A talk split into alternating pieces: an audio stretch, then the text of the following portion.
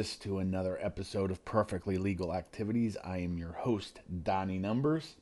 Uh, we are coming to you early on a Friday morning. It's like 6:50. Uh, I took the day off from work, so I got some things that I'm going to go out to do, and I just wanted to get this out the door and out the road. Uh, we'll go over last week. Uh, we have a question and answer segment this week. Woohoo! And uh, we'll get to our picks for this week. We actually went to the book, so we will be set to go.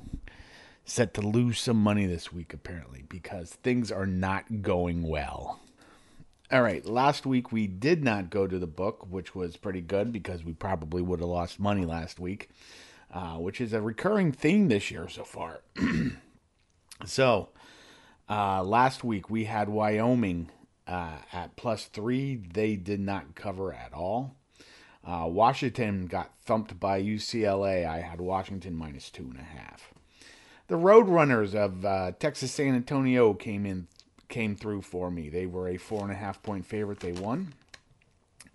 Baylor got beat upon by the Oklahoma State Cowboys. I had Baylor minus two.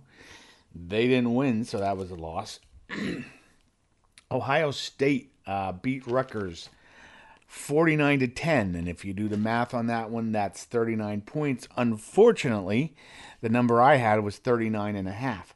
So uh, ohio state did not cover. Uh, there was almost a coach fight in that game. That would have been fun. Uh, unc and virginia tech i had over of 52 and a half. I think that approached that number but didn't get over. Uh, we won with liberty. Liberty was uh, minus three and a half LSU squeaked by Auburn, so they did not cover eight points. Oklahoma got thoroughly debacled at uh, Texas Christian, so they did not win by six and a half points. But then I got on a little streak here. Uh, Mississippi State won by more than four. Washington State won by more than four, and Duke won by more than three. So I went five and seven last week in college. Uh, for the pros, uh, I had Cleveland minus one. They did not get the job done against the Falcons. Uh, I had Dallas minus three and a half, and I had KC uh, minus a half point. Uh, so those two were winners, but alas, I also had Pitt uh, minus three and a half, and they lost to the woeful Jets. So I forget what all the uh, LTC picks were that last week. Uh, but the people that are listening know where to go to find them, and they know who they are, and they know who they picked. So that's where we are after last week. All right, we actually have a question and answer segment this week. This should be interesting. Uh, next week, if we do this, I'm going to put this out there to the same people uh, to submit a question. And the goal is not to make me think or do a whole lot of research. I actually had to do a little bit for one of the questions this week, and we'll get right to that question. Uh, the first question comes from John. John is coming from us somewhere west of the humble abode here. Um, John asks, which NFL team's O line do you think is the strongest, and which one needs the most help? Uh, well, you know, the strongest O lines are with the teams that win. Uh, the Eagles have a pretty good one. They've been rated high so far this year. Uh, the Chiefs have a pretty good one. and those teams are both winning teams right now, so that's good. Uh, so I wanted to go look at metrics. I couldn't find any good metrics to look at for O lines. Uh, O line, you have a good O line when you can run the ball late in the game. Uh, another good uh, measure, I think, is the number of sacks you give up. Um, and another one is how many yards your your rushing backs have. Not necessarily your quarterbacks, because quarterbacks can scramble, and you know you get certain guys out there like Lamar Jackson or, or Kyler Murray. They can just extend the play, and and it's not necessarily good line play. Um, some of the some of the O lines that need some help. Uh, I watched Washington. They're the local team around here, so they're pretty brutal. Um, Houston is not good, uh, and I don't know if anybody tuned into that snooze fest that was Thursday night football last night, uh, Indianapolis was pretty brutal too.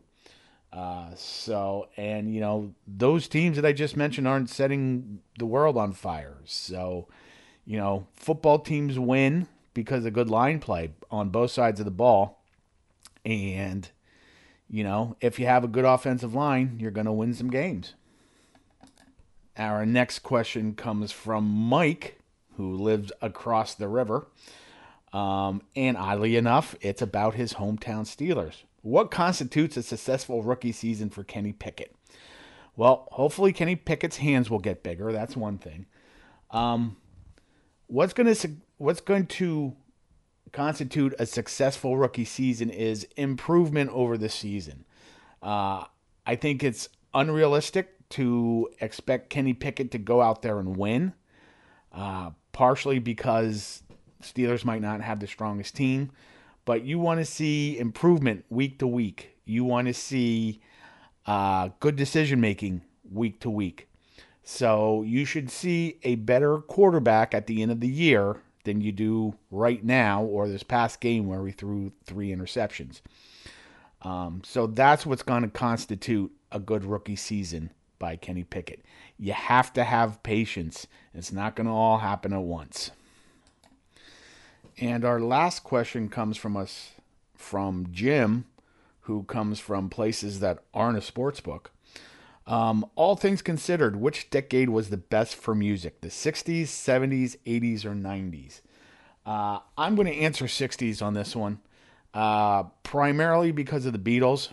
Uh, you got some Motown and Stones in there, and everything that happened in the 60s with music was the seeds for everything else for the 70s, for the 80s, and for some reason he put the 90s on there. I don't know anything about 90s music.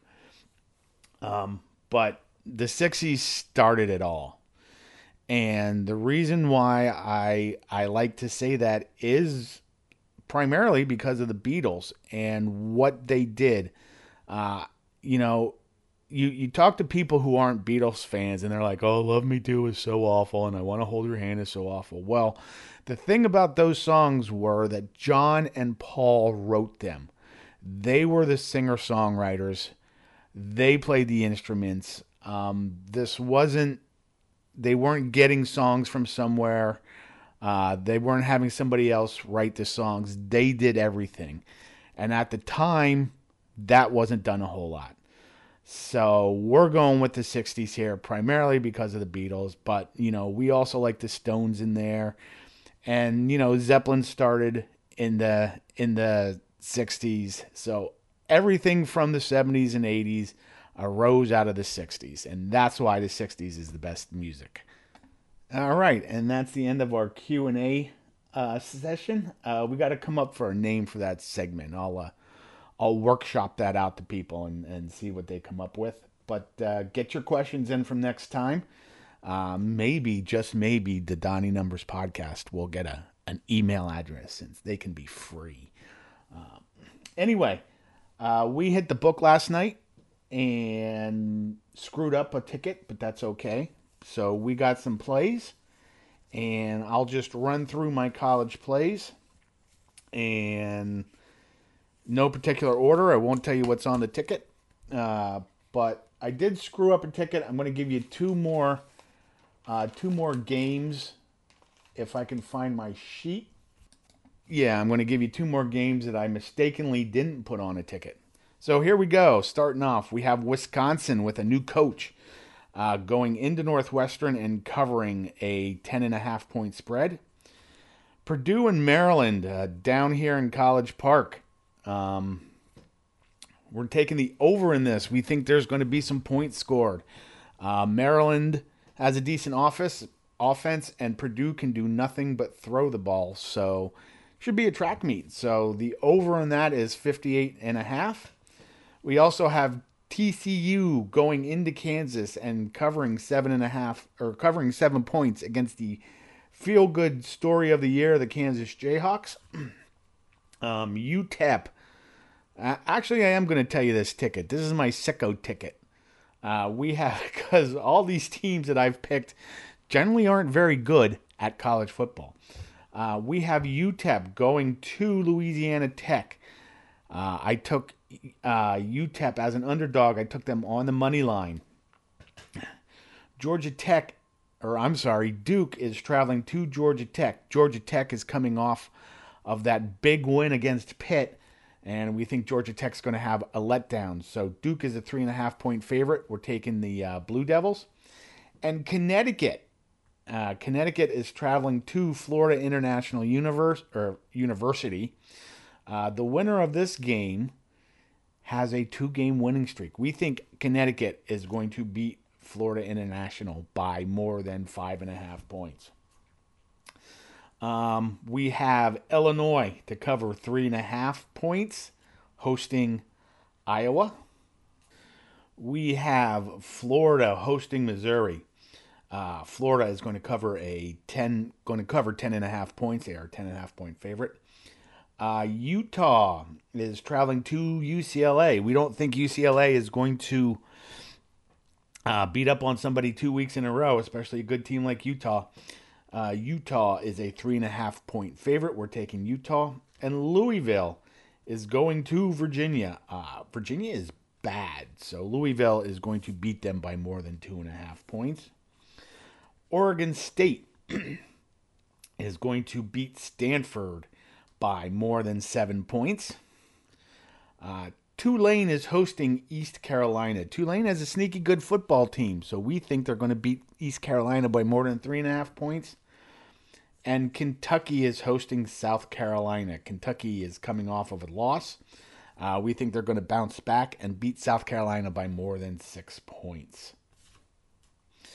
So that covers our, our college games. Uh, next up, we have our pro games and our LTC picks this week. And I got to tell you, I don't like any of these picks, including mine. Uh, we have Johnny Boss uh, picking against his hometown New York Giants. The Green Bay Packers are an eight point favorite. That game is in London. And we are Johnny Boss thinks the Green Bay Packers are going to uh, cover that eight point spread. Uh, Mickey Worms uh, is taking the Kansas City Chiefs to beat the Raiders by more than seven and a half points. Jimmy the Lock is going with the Baltimore Ravens to not piss away a game uh, late and cover three and a half points against the Bengals and yours truly took the Los Angeles Rams to cover five and a half points against the Dallas Cowboys. I think Cooper Rush's magic uh, finally runs out, and the Rams have struggled a little bit. We're looking for them to to get right. Uh, I also put together a, another pro ticket just on my own. Uh, we are taking the Titans to come into Washington and beat the Commanders by more than a field goal. Uh, Jacksonville is hosting Houston, and we like what Jacksonville has done this year. Uh, we know Houston is bad, so we think Jacksonville is going to win by more than seven points here. And lastly, we're we're uh, running the uh, Monday Night Football factor, uh, where you win at home and then you have to travel on the road. Uh, we're taking that into consideration here, and the Carolina Panthers are going to keep this game within uh, six and a half points. The Panthers are a dog, uh, but we think that's going to happen. Okay, so that's going to be all for the week. Um, we are not going to be sitting in front of a television for 12 hours tomorrow. Uh, we're a little bit excited. Uh, the official nephew of the podcast is getting married. So we're traveling to Lancaster County, Pennsylvania to to uh, go to a wedding. Uh, whole family's going. Uh, I think it's going to be a good time. Uh, mom and dad are going to be there. Uh, the rest of my family's going to be there, so it's going to be all right. Uh, nonetheless, we hope everybody out there has a great weekend. Hopefully, you get three days. And remember to live your good life, and we will talk to you next week. But here you are.